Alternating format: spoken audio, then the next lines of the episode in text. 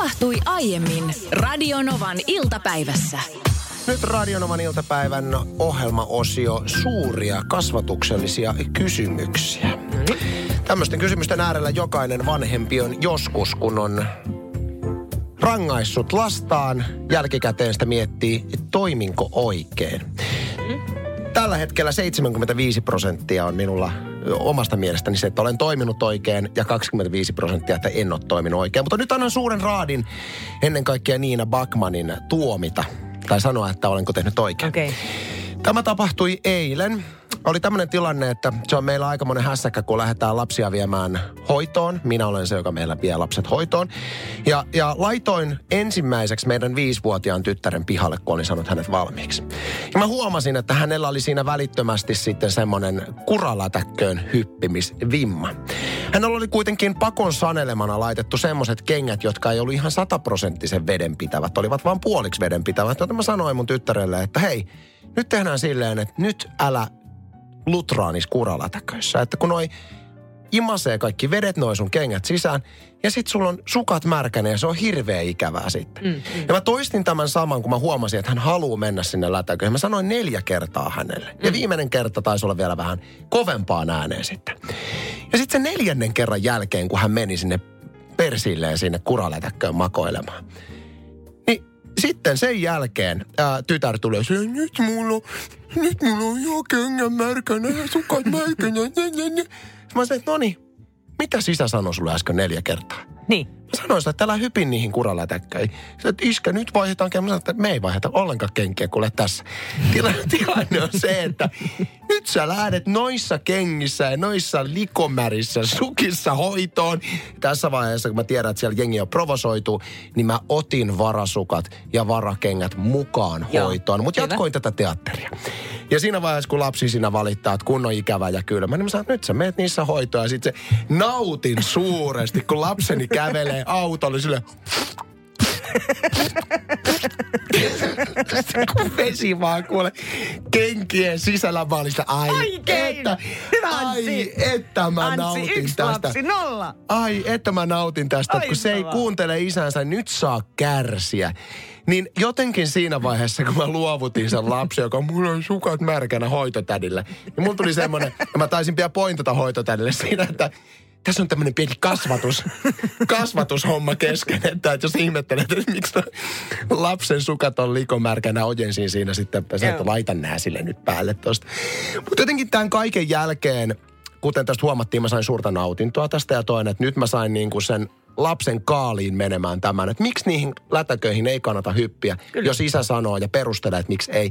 Niin silti tiedäksä se 25 prosenttia nyt minussa sanoo, että tässä tapahtui kasvatuksellisesti niin kuin vikareaktio tai, tai toimin jotenkin väärin. Nyt mä haluaisin sulta ja mä Ei, tiedän, että se ei, moni varmaan ei, neropatti, ei. neropatti jo kirjoittakin viestin.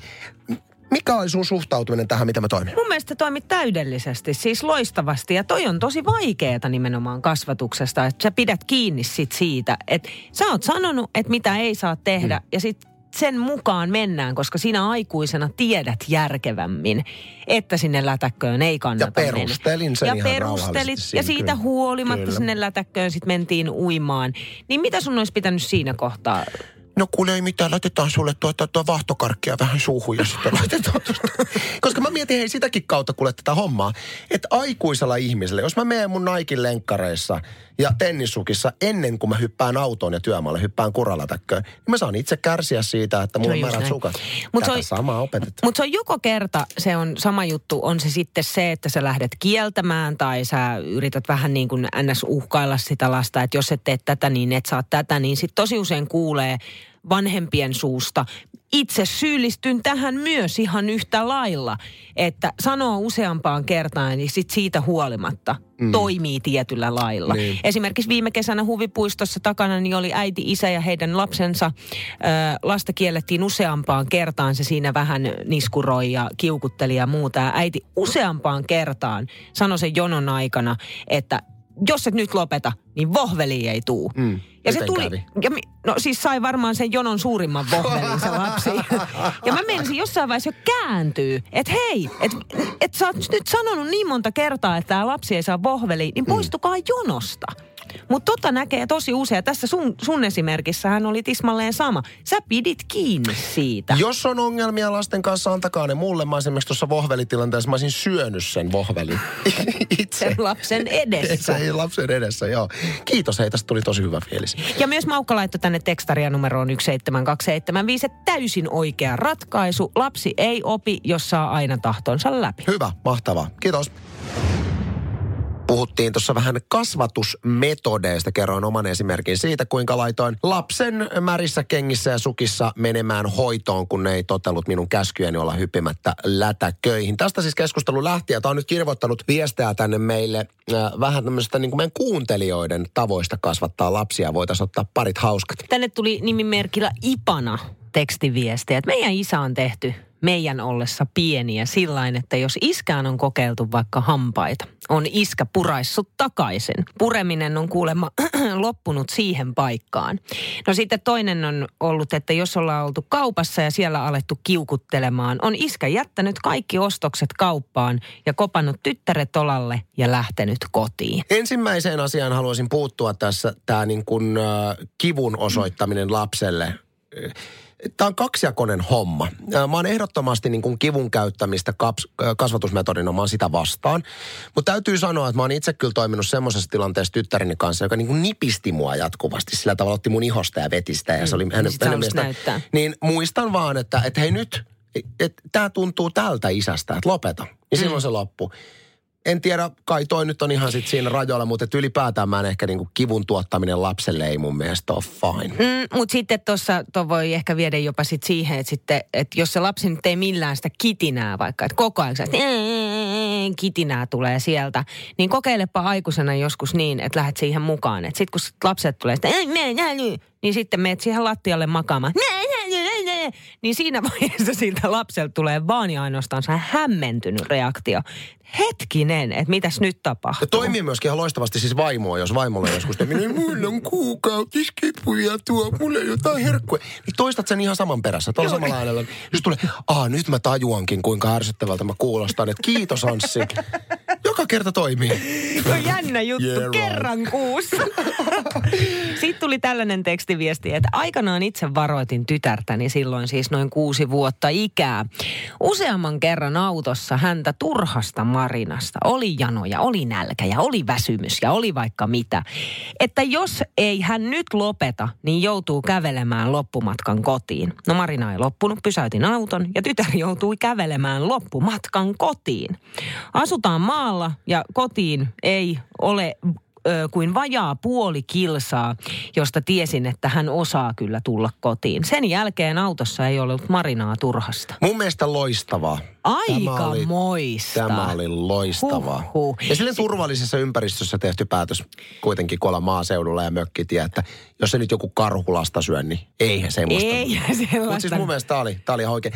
Hei mä haluan Niina, että sä kerrot tähän äh, legendaarisen tarinan erään tuttavasi kasvatusmetodista. Sä, sä ootte mon, monesti mulle kertonut, että tälle on yhdessä rätketetty. Annapas esimerkki siitä, että kun lapsi sanoo, että hänellä on vähän kipeyttä. Joo, kun ei halua mennä kouluun tai on se sitten vaikka päiväkotiin mm. iässä tai sitten ala ala-asteiässä, että nyt, nyt kun sattuu, jos va, vaikka sattuu käteen tai sattuu jalkaan, on vähän kuumeinen ei voi mennä, mä en halua mennä. Aikuinen tietää siinä kohtaa, että oikeasti mitään ei ole. Mm. Side, side harsoa vaan kuule sieltä apteekkikaapista tai missä ikinä sitä säilytätkään ihan todella todella paljon. Ja koko vartalo kipsi. Ihan ja muumioksi. Ihan muumioksi mm. ja sitten sen jälkeen laitat siihen sänkyyn makaamaan. Kai sä nyt ymmärrät sitten, että nyt hoidetaan, että nyt ei kai satu enää. Niin aika nopeasti se lapsi nousee siitä ja on, että no niin, mähän voisin tästä nyt sitten mennä, että ihan on terve olo. Kun tajuaa, että no, se niin. sairaspäivä ilman koulua ei tarkoitakaan sitä, että sä katsot koko päivän kännykkää, kännykkää vaan oikeasti ollaan sairaana. Siinä myöskin ehkä niin todistaa, saa lapsi todistaa sitten, että onko oikeasti kipeä mm. vai Anssi, Niina ja Piiparin Petra, joka on siis meidän ohjelman tuottaja vanha lentoemäntä. Näin me tykkäämme häntä kutsua ja itse asiassa tästä meidän termistä vanha lentoemäntä on tullut lukuisiakin viestejä meille tänne Muun muassa yksi viesti sanoi, että kumpi Petra on, vanha vai entinen lentoemäntä. Ja Juhani kirjoittaa, että voisitko käyttää Petrasta ilmaisua entinen lentoemäntä, eikä vanha lentoemäntä. Aina särähtää korvaan tuo sana vanha, sillä Petrahan on vielä ihan kuranttia tavaraa. kuranttia tavaraa. No olet kyllä, täytyy sanoa, että olet erittäinkin äh, kuranttia tavaraa. Soiva mutta, peli. Soiva peli, mutta tässähän on ollut viime päivinä kovastikin puhetta siis tämmöisestä viraaliksi levinneestä videosta Yhdysvalloista. Peräisin tämä video, missä Näin oli kääntänyt lentokoneessa penkkinsä ja mie, takana oli sitten istunut vähän isompi mieshenkilö, joka oli sitten nyrkkeilyt koko lentomatkan sitä edessä olevaa takaslaskettua penkkiä. Tästä on nyt sitten kiistelty monta päivää, että kumpi teki oikein. Mä en tiedä, mä jotenkin, mä huomaan itse, jos lennän, niin mä en laske kertaakaan sitä penkkiä. Koska mä jotenkin ajattelen sen sillä tavalla, että se on inhottavaa sille, joka siellä taus, takana istuu. Koska jos joku laskee mun edessä sen penkin, niin kyllä ärsyttää, ärsyttää tosi paljon. Mutta saako sen penkin laskea? Totta kai sen saa laskea, mutta siinä sitten... Si, ensinnäkin mä tein vähän tämmöistä tutkivaa journalismia tämän, tämän uuden, taas tämän uuden keissin nähtyäni, koska näitä tapahtuu vähän väliä ja sitten aina silloin tällöin media tarttuu siihen ja sitten se julkaistaan, jos se menee esimerkiksi viraaliksi. Ja näitä on siis vähän väliä tapahtuu ympäri maailmaa samanlaisia. Se aiheuttaa ihan hirveästi raivoa ihmiset tämä penkkiasia. Mm. Ja tota, siinä määrin, että jotkut lentoyhtiöt ovat poistaneet koneistaan tämmöiset niin kuin laskeutuvat selkänojat. Eli sä et pysty edes laskemaan ja tällä eliminoidaan täysin sitten tämmöinen tappelu sieltä koneesta. Kannatan. Aa, Joo. Kannatan. Onpa hyvä. Mutta miten sitten esimerkiksi silloin, kun sä, sä toimit lentoemäntänä, niin tuliko sulle sellaisia hälytyksiä, että tuu käymään rivillä tää ja sitten siellä sanoo matkustaja, että niin, hei, tuolla on penkki laskettu. Tulee, joo, ehdottomasti. Niitä tuli pitkillä lennoilla useitakin ja, ja tota, välillä siinä on semmoinen, että hänellä on oikeus laskea se, mutta toki ää, tälle ihmiselle, että jos siellä on esimerkiksi äiti pienen vauvan kanssa takana ja sitten sulla on sylissä joku edessä oleva matkustaja tai että sulla on joku ää, koripalloilija pituinen mies, jolloin oikeasti sä näet, että hänellä on niinku tuskallista olla pitkällä lennolla ja toinen röhöttää siinä. Mm. Ja silloin voi niinku sanoa sille, että, mit, että niinku voisitteko tehdä kompromissin, että ei vaikka ihan kokonaan tai jotenkin yrittää etsiä toinen paikka sitten tai jotain muuta. Totta kai, mutta aika kimura, että sä voi estää ketään. Paitsi, siis joku insinööri on ollut jollain tämmöisellä lennolla joskus aikoinaan, missä joku on ollut hänen edessään. Ja siinä lennon aikana keksinyt tämmöisen laitteen nimeltään The Knee Defender. Oho. Polven Knee puolustaja. defender. ja se on siis tämmöinen mötikkä, muovinen mötikkä. Mä en ole ikinä fyysisesti sitä nähnyt itse, mutta tota, muovinen mötikkä, mikä laitetaan sinne penkin mekaniikkaan niin, että sitä ei voi kallistaa. Ja tämmöisiä alkoi ilmestymään lentoliikenteeseen joskus, sanotaanko kym, kymmenisen vuotta sitten. Ja tämähän se vasta raivoa on aiheuttanut. Koska No siinä aletaan valittaa sitten lentoemännille, että hei, onko penkissäni vika? Ja sitten Niin. löytyy, että jaa, toi takana oleva on tämmöisen muovimötikän. Selitätkö, että miksi? juntannut sinne väliin joo. Ja, sen, ja joissain näissä malleissa niin tulee mukana tämmöinen niin kuin kortti, minkä sä voit ojentaa siinä edessä, edessä olevalle istujalle. Ja siinä kerrotaan, että hei, että minulla on pitkät jalat ja minä aion käyttää tämän lennon aikana tämmöistä polvipuolustajalaitetta. Että jos sulla on jotain ongelmia tämän kanssa, niin sit voidaan niin kuin neuvotella, että mä voin niin kuin säätää sitä niin, että voidaan laskea sen verran, mikä Vain sopii. puolet. Vain puolet. Loistava idea. Mielestäni ihan älyttömän hyvä. Ja mä heittäisin tähän tämmöisen, mä väitän, että tämä mitä mä sanon pätee aika monessa tilanteessa elämässä ylipäätään. Jos sinun mukavuutesi aiheuttaa sen, että jollain muulla on epämukavaa, niin älä tee sitä. Mun mielestä pätee loistavasti lentokoneessa, että jos, jos sä tiedät etukäteen, että se, että sä lasket penki aiheuttaa takana olevalle epämukavan matkan, miksi haluat sen tehdä? Juuri näin. Näin. Onko tämä Radionovan iltapäivä virallinen neuvo? Tämä todellakin on. Loistavat. Me tehdään Niinan kanssa, kuten varmasti sinä, joka meitä kuuntelet, hyvin tiivistä yhteistyötä. Me tunnemme toisemme läpikotaisin. Me tunnemme myöskin toistemme parisuhteet läpikotaisin. Me päivittäin toimitaan toistemme terapeuttina. Ja nyt on käynyt sillä tavalla, että jota, jokin asia, mitä minä olen sanonut, on aiheuttanut tietyllä tavalla Niinan parisuhteessa sen, että sä oot etääntynyt miehestäsi. Juhani laittaa tänne tekstarian numeroon 17275, että onko Anssi kuittailut Niinan ja Samuli Edelman Edelmanin kiihkeästä, mutta varsin yksipuolisesta ja epätoivoisesta romanssista. Onko tämä nyt saanut Loren ajattelemaan asioita uudella tavalla? No ei ole, mennään ihan Ei. kohta tähän. Mutta tästä täytyy muuten Samuli Edelmanista sanoa sen verran, että hommahan on mennyt siihen, että Samuli Edelman ja Lorenz Backmanhan ottavat kiihkeitä yhteiskuvia ja ja kiusoittelevat lähettävä. sua. niin se on joka, koska sua. he käy tosi paljon pitkin Suomea samoilla keikoilla, Niin. mitkä Lore juontaa ja Samuli Edelman siellä taas esiintyy. Niin ensimmäinen asia ennen kuin edes moikataan on se, että nyt otetaan Niinalle kuva ja sitten sit mä saan niitä Ja sä arkistoon. oot kiusaantunut. Kyllä, todella. Joo, mutta nyt mennään siihen asiaan, mikä on aiheuttanut Niinan parisuhteessa tämmöisen vahvan etääntymisen. Se on tämä. Oi Jessus, Game of Thrones. Se on oh Game of Thrones, God. nimittäin mä oon itse katsonut kaikki kahdeksan tuotantokautta. En ihan aluksi lämmennyt sarjalle, mutta sitten kun annoin sille mahdollisuuden, niin jäin täysin koukkuun. Ja mä oon aika kauan Niinalle sanonut, että hei ihan oikeasti, että kun sä tykkäät paljon katsoa suoratoistoa, niin että ota nyt ihan oikeasti Game of Thrones haltuun, että salettiin tykkää. Eikä tarvi olla mikään fantasiadikkari, niin se on vaan niin hyvin tehty sarja ja hyvät henkilöhahmot, että varmasti tykkäät. Niin nythän teillä kävi sit silleen, että sä et kattonut, mutta sun miehes alkoi katsomaan. Ja kerros, mitä on tapahtunut teidän perheessä, kun sun miehes on jäänyt pahasti koukkuun. Kiitos minun Ja, suositukseni. joo, ja siis tilanne nyt tässä kohtaa täytyy ehkä alustaa sen verran, että Lore ei lainkaan ole tällainen, joka ahmii ja kahmii näitä TV-sarjoja. Että on todella harvinaista. Neljän jakson jälkeen ensimmäiseltä tuotantokaudelta lähti sitten niin kuin kunnolla kahmimaan ja ahmimaan. Ja nyt ollaan tilanteessa, eilen illalla kysyin, että mm. missäs kohtaa meet? Kuinka monta jaksoa jäljellä ekaa tuotantokautta? Ei, mä oon jo neljännessä tuotantokaudessa. ja vastahan hän aloitti. Joo, ei nimenomaan. Siis siellä todella tykitetään tällä hetkellä monta jaksoa päivässä. Ja tilanne on mennyt siis siihen, että Lore on vallannut olohuoneen. Lore on vallannut sohvan. Lore on täten vallannut myös TVn itselleen. Ja täten tällä hetkellä meidän parisuhde on niin sanotusti niin kuin sellaisessa niin kuin odotustilassa. Onko siinä käynyt niin, niin kuin monella Game of Thrones-dikkarilla tai itse asiassa kaikilla, jotka hurahtaa erilaisiin TV-sarjoihin, se, että jossain vaiheessa huomaa, että se, esimerkiksi niin kuin henkilökohtainen hygienia unohtuu täysin. Että sä oot niin sen TV-sarjan pauloissa, että sulla ei niin kuin elämässä mitään muuta. Että saatat käydä päivätöissä, mutta sen jälkeen sä haluat vaan sitä. Niin ootko huomannut, että tämmöinen... Meillä on kato tilanne tällä hetkellä se, että mehän rempataan meidän kämppää ja, ja se on Sinä aloitettu. teidän se, se, on aloitettu lastenhuoneesta ja esimerkiksi eilen oli remppapäivä. Niin. Ja kun mä tulin kotiin, niin mitään ei ollut tapahtunut. Mä kysyin, mitä sä oot tehnyt? No kattonut tätä, ei tätä voinut jättää kesken. Mutta tänään on sitten taas remppapäivä myös. Mm. Et nyt tänään kun mä tuun kotiin, niin katsotaan mitä on tehnyt. Mutta mä huomasin eilen itsessäni sen hassun piirteen. Koska mähän on yleensä se todella, joka katsoo näitä TV-sarjoja ja valtaa sen sohvan. Ja nyt mä tiedän, miltä Loresta on tuntunut silloin, kun mä haluan keskittyä siihen sarjaan, mitä mä haluan vaan katsoa. Kun sä et saa sitä toisen ihmisen huomiota ja sitä ei kiinnosta just nyt sinä, vaan sitä kiinnostaa katsoa sitä TV-sarjaa.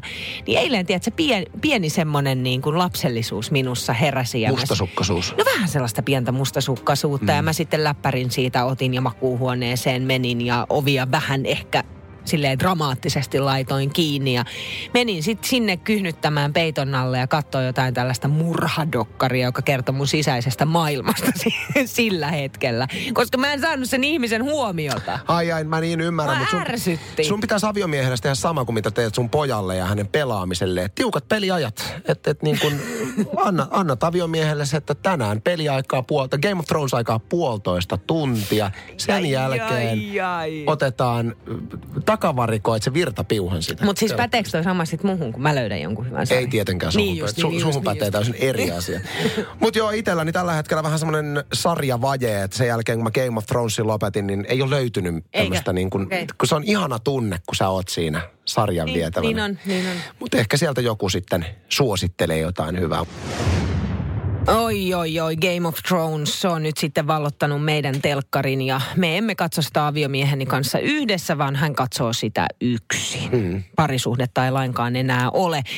Karitahan laittoi tänne tekstiviestiä numeroon 17275. Tapai, tapasin nykyisen aviomieheni Got eli Game of Thrones ö, festivaaleilla Atlantassa 2016. Uh-huh.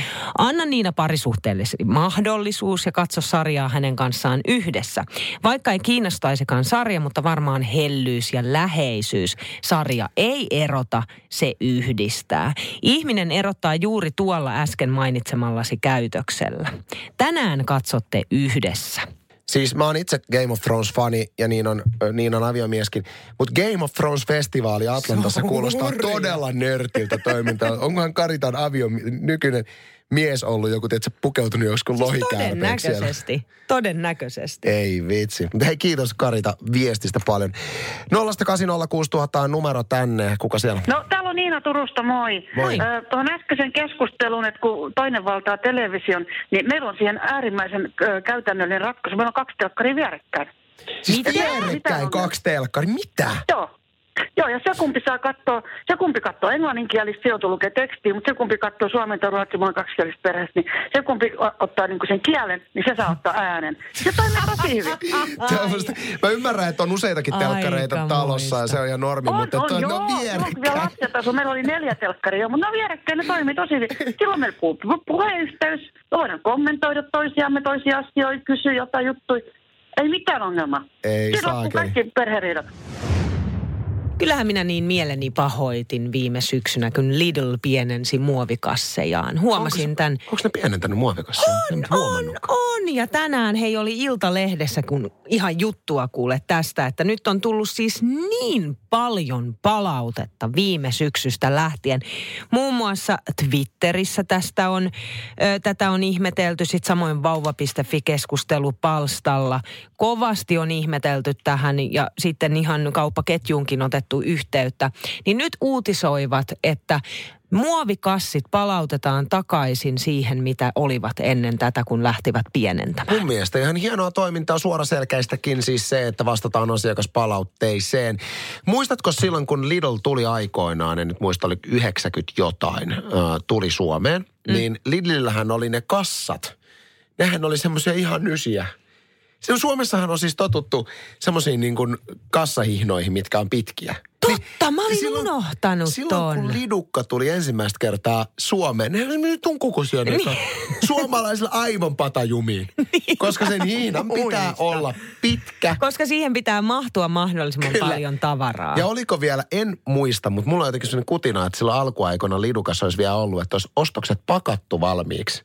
Ai tollaista aikaa mä en kyllä muista, mutta kyllä se oli siis, se oli niinku radikaali muutos nyt viime syksynä. Ja ihan ihmeteltiin mieheni kanssa kauppajonossa ja miehenihän siitä sitten myyjälle, kun otti sellaisen kassin, kun tuntui, että kaksi maitopurkkiä sinne vaan mahtuu, Niin. eikä mitään muuta. Sanoin, anteeksi, mitä tälle on tapahtunut?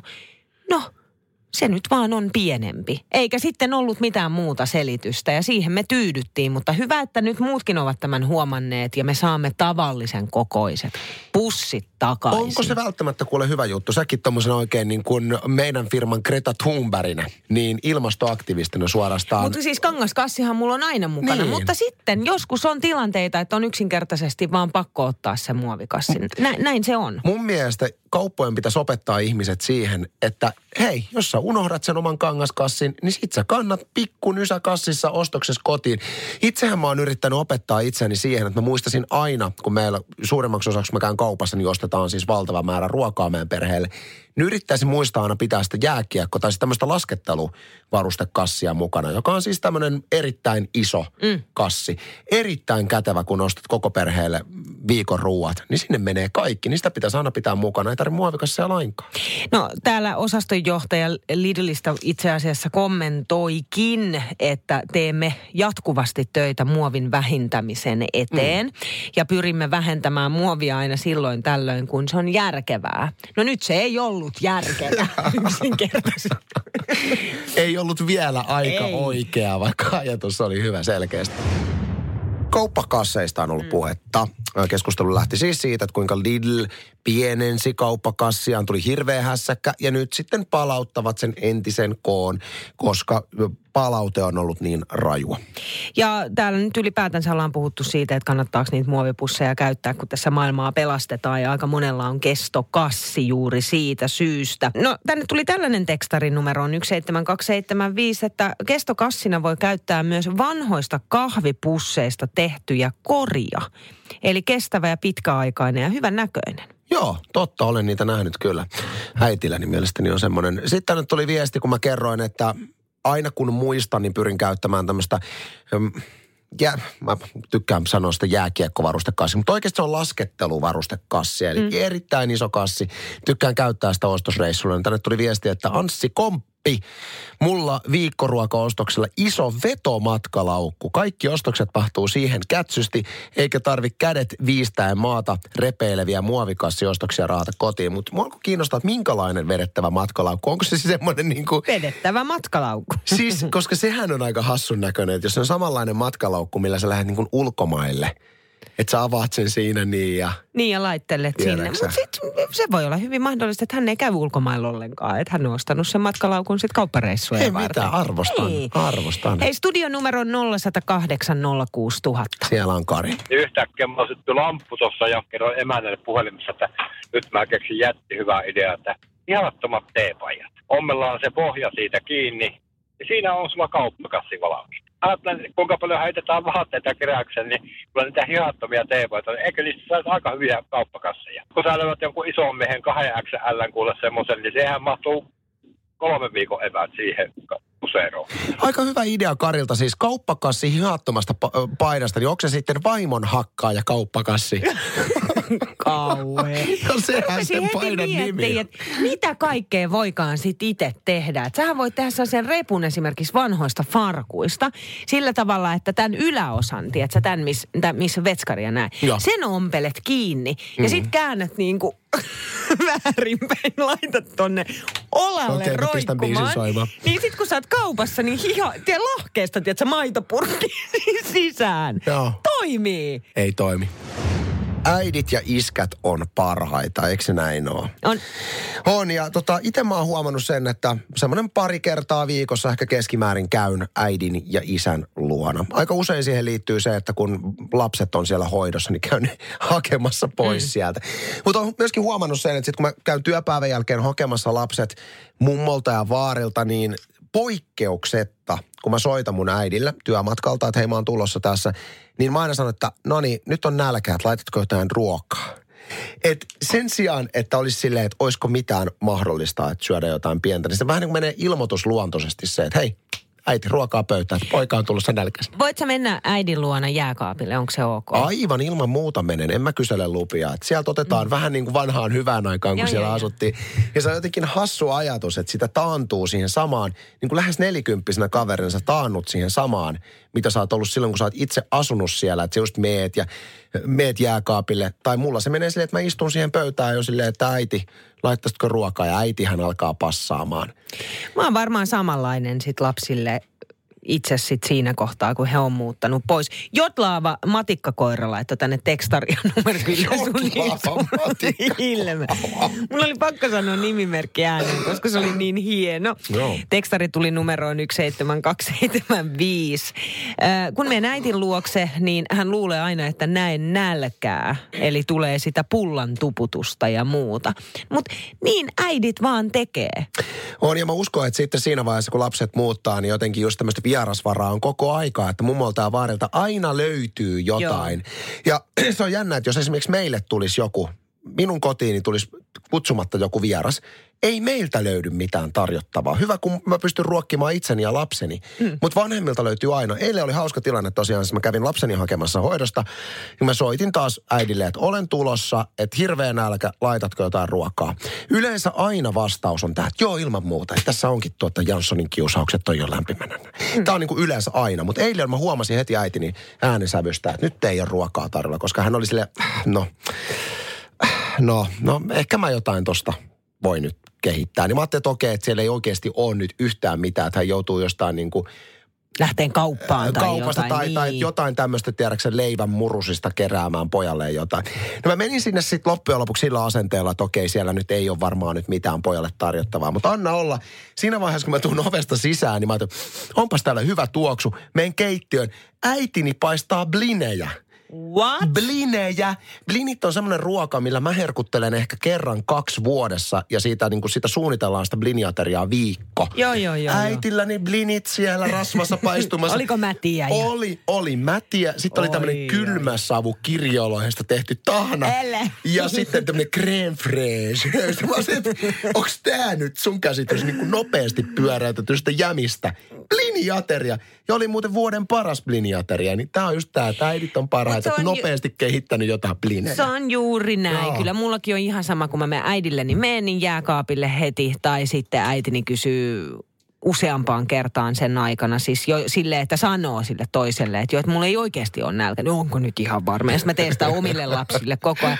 Mutta sitten esimerkiksi viime kesänä käytin sellaisia niin kuin revittyjä, rikkinäisiä farkkuja. Mm. Sitten mä ajattelin, että mä menen käymään kylvyssä meidän äidillä ja riisun ne farkut siihen eteisen, eteisen tuolille. Ja Sitten mä tuun pyyhe päällä sieltä kylpyhuoneesta, niin äitini on nyt mun farkkujen kanssa. Herra jestas, tyttö, nää on rikkinäis. Mä voin ommella. Mä, ei, et koske niin. Hän ei ymmärtänyt trendiä. että, että farkkujen tuli näyttää koin syömiltä. Tavallaan ja ymmärrettävää, että jos ei tiedä, niin, niin ei tiedä. Radio Novan iltapäivä. Maanantaista torstaihin kello 14.18.